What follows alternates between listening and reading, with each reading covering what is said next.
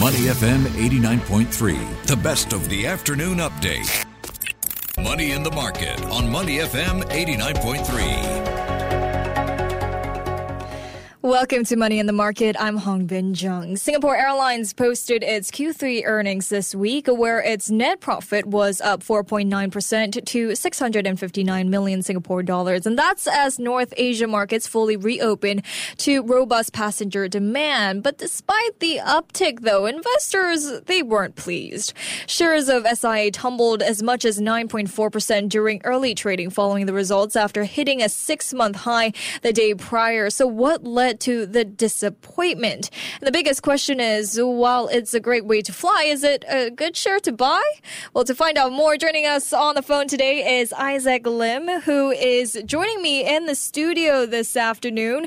Hi, Isaac. Welcome to the show. Hi, Bin. Good afternoon. Thanks for having me here today. Thank you for joining me. Isaac, you know, Singapore Airlines is the topic that we're going to discuss today. It recorded a net profit of $659 million for the third quarter that ended December 31st. And mm-hmm. I mean, it was rising 4.9% from the corresponding year ago period. What drove this uptick? Uh, from a technical perspective, mm-hmm. of course, I would really like to say that it's one of those buy on rumor, mm-hmm. sell on news kind of uh, okay. event, right? But of course, having said that, to back it up a bit, right, if we were to take a more broad based view of this entire episode, mm-hmm. right? I think one of the key drivers is actually seasonality. Mm. So if you were to look at the upwards drive of prices mm-hmm. of SIA, especially coming out from the COVID reopening, mm-hmm. right, or rather the global reopening, and then of course the easing of the VTF or the vaccinated mm. travel framework, right? We actually see that SI share price tends to trend upwards in May to June, and then of mm. course more recently towards the end of December, it was like more November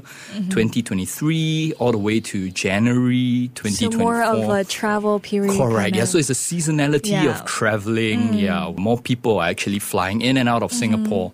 But of course, having said that, more inwards looking, mm-hmm. right, in, back in Singapore, we see tourism events from last year towards mm. the, I think towards the end of the second half of last year, we actually had a mega K-pop festival, oh. which I'm not sure, you attend the K-pop festival? I didn't know it was happening, but yeah. yes. Yeah, but there were stars from Big Bang, I think mm. the K-pop group, and um, yeah, that sort of attracted fans from across the region mm-hmm. as well, right? And of course, September is our highlight in terms uh-huh. of the tourism industry. We have our Singapore F1 night mm-hmm. race.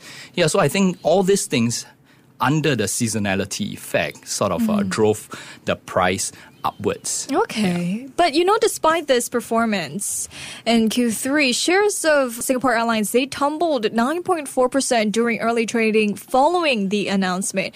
So why this fall in share prices? Why were investors disappointed? I think it's not so much of a disappointment okay. per se.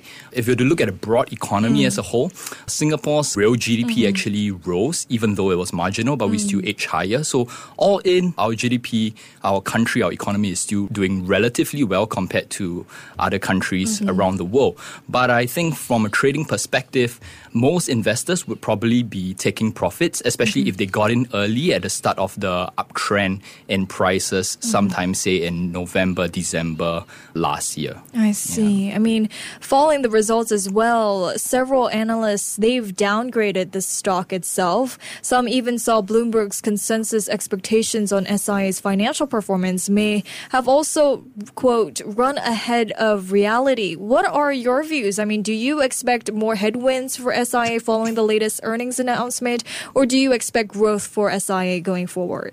I think to take a very fair and balanced approach, right, a risk based approach for an airlines company, right, especially one that deals in tourism, right, there will always be headwinds that mm-hmm. faces such a company.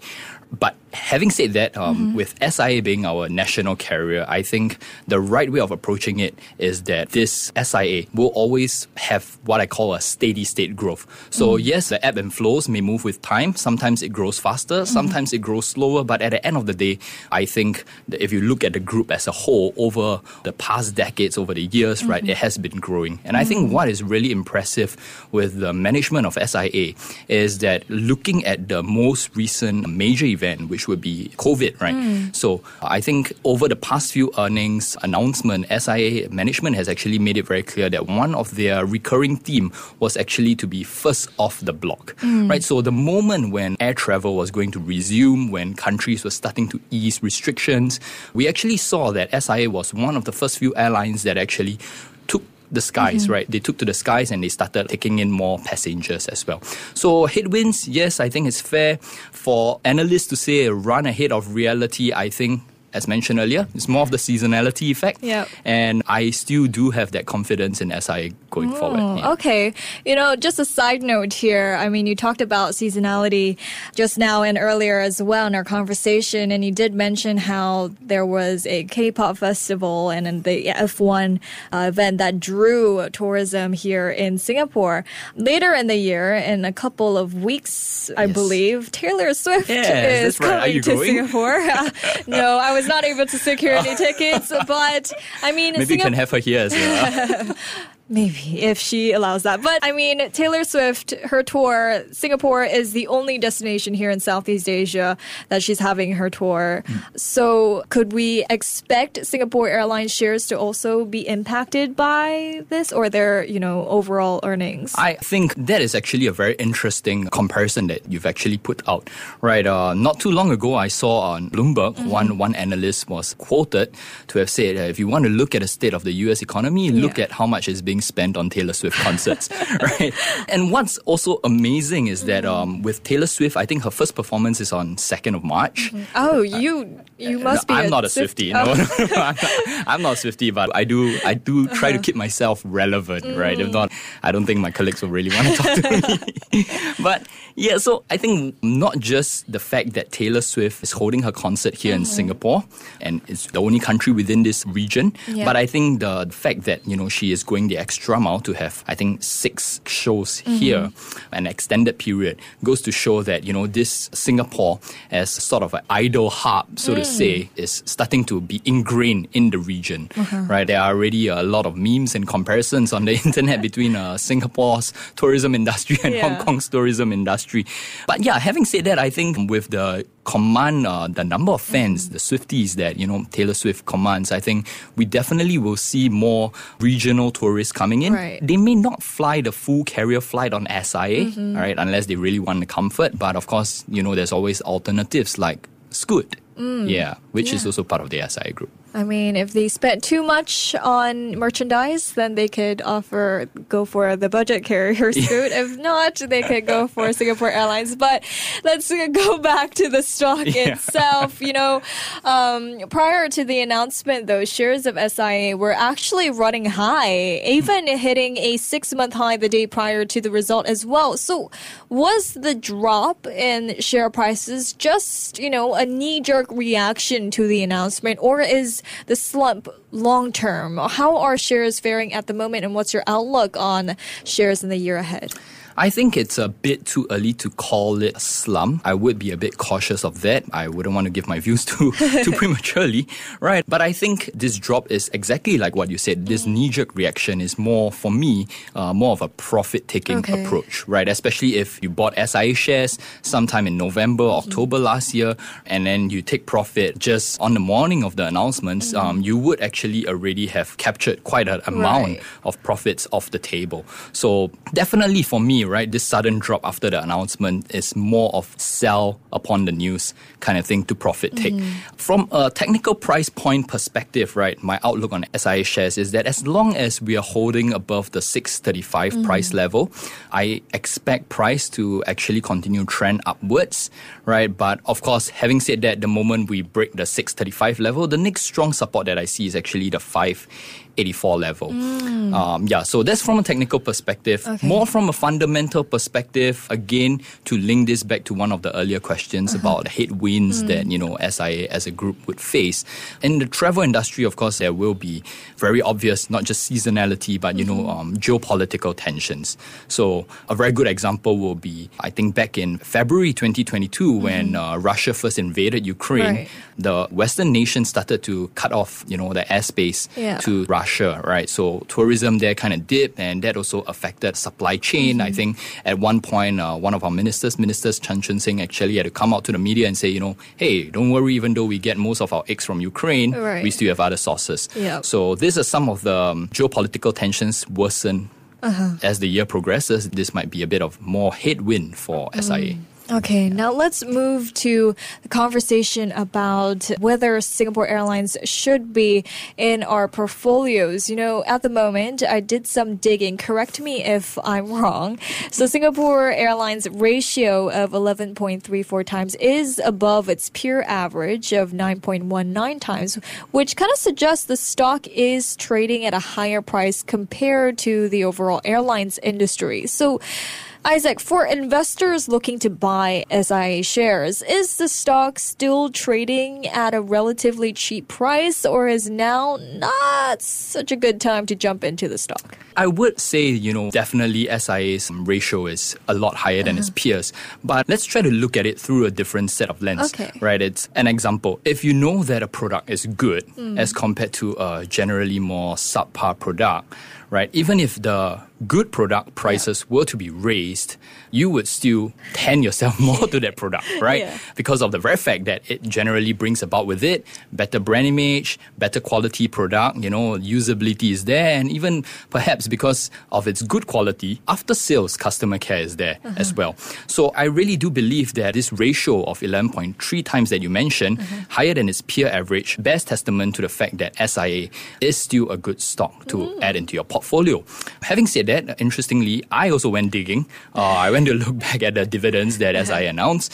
I think SIA has been giving very consistent dividend payouts. So, from an investor point of view, I don't think this is something that you should want to avoid entirely from mm, your portfolio. I'm not asking you to go all in, but you know, it's a good to have. It's a good I to see, have. Yeah. I see. But what kind of opportunities, you know, can investors look forward in SIA? I mean, let's say they're diving into the stock now. What kind of trading factors can investors look out for? So I think fundamentally, uh, like you rightly pointed out right from the start, we have this SIA generates a lot of its revenue yeah. from North Asia, right? And coupled with recent announcements that, you know, now we have travel free visa with China, mm-hmm. right? These are good points that mm-hmm. we can see an uptick in uh, passenger demand, right? At the same time, we have non-tangibles such as branding, mm-hmm. right? Uh, SIA has been consistently ranked as one of the best airlines in the world mm. and safe ones as well. So that's from a fundamental point of view that you know investors can look forward to to bolster SIA share price. Right. Technically, at the same time, SIA still has a very strong in terms of share price. SIA, like I mentioned earlier, mm. is still mm. holding above the strong support level. So I think coupled with the price action, putting all things considered fundamentally dividend payout i think yeah these are some opportunities I that see. investors can look forward to I mean, Isaac, though, you know, inflation still persists in the global economy, mm-hmm. and it is unlikely that oil prices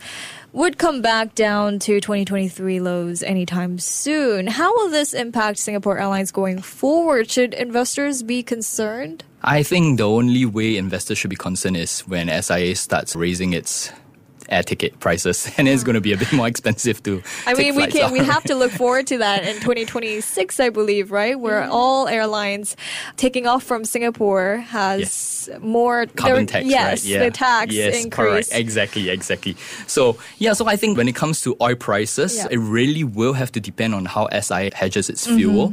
Now, I, I did some um, research. Right, it was reported previously that SIA used to have a five-year hedging cycle, so oh. it's a long-term thing, which is good, mm-hmm. right? But after COVID, it became a six quarter or a one and a half year cycle. Mm-hmm. So at this point in time, it's actually covered till I think uh, FY 2024, 2025, mm-hmm. right? But after that, right, that would be quite a bit of uncertainty. In fact, in the latest earnings announcement, SIA actually did say that the hedging got a bit more expensive. Ooh. So definitely a cause of concern, but not something that investors can control as well. Okay. Yeah. Then are there any downside risks to SIA? So, as I mentioned earlier, I think downside risk definitely geopolitical events, uh-huh. and we just discussed the inflationary mm. cost pressures like oil prices. Then, of course, one that investors also have no control over would yeah. be black swan events. I mean, um, COVID took us by surprise, yep. right?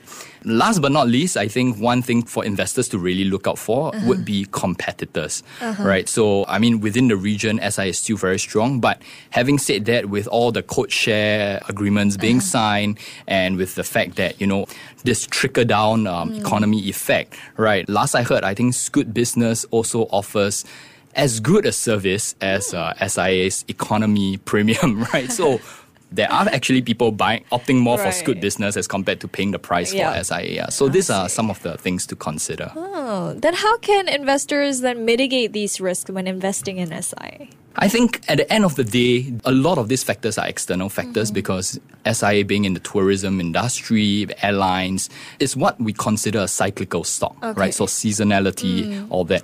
I think one way that investors can mitigate such risk would be to balance their portfolios mm. in such a way that they actually have a nice ratio of defensive stocks and of course holding SIA mm. shares. So defensive sectors like utilities, mm. healthcare, you know, Singapore at the end of the day, aging economy. Right. I'm sure you saw the budget speech, right? Right? So a lot of a lot of tidbits out there for yeah. for the older people, uh-huh. forty and above. I mean, I'm not that old, but you don't look that yeah, old. Thank you. Yeah. so yeah, so that is what investors should try to protect themselves by balancing their portfolios. I see. I see. We're almost out of time. Oh. So, what else should investors look out for in the coming weeks that could move SIA shares? I think again, look forward to the attractions that uh-huh. Singapore Tourism Board and our government is trying to bring in in mm. terms of idols like Taylor Swift. I think we yeah recently we had Coldplay, Ed mm-hmm. Sheeran, right, and of course the seasonality as we mm. go towards the Q2 of mm-hmm. this year, right. There will be the holidays to look out for as well.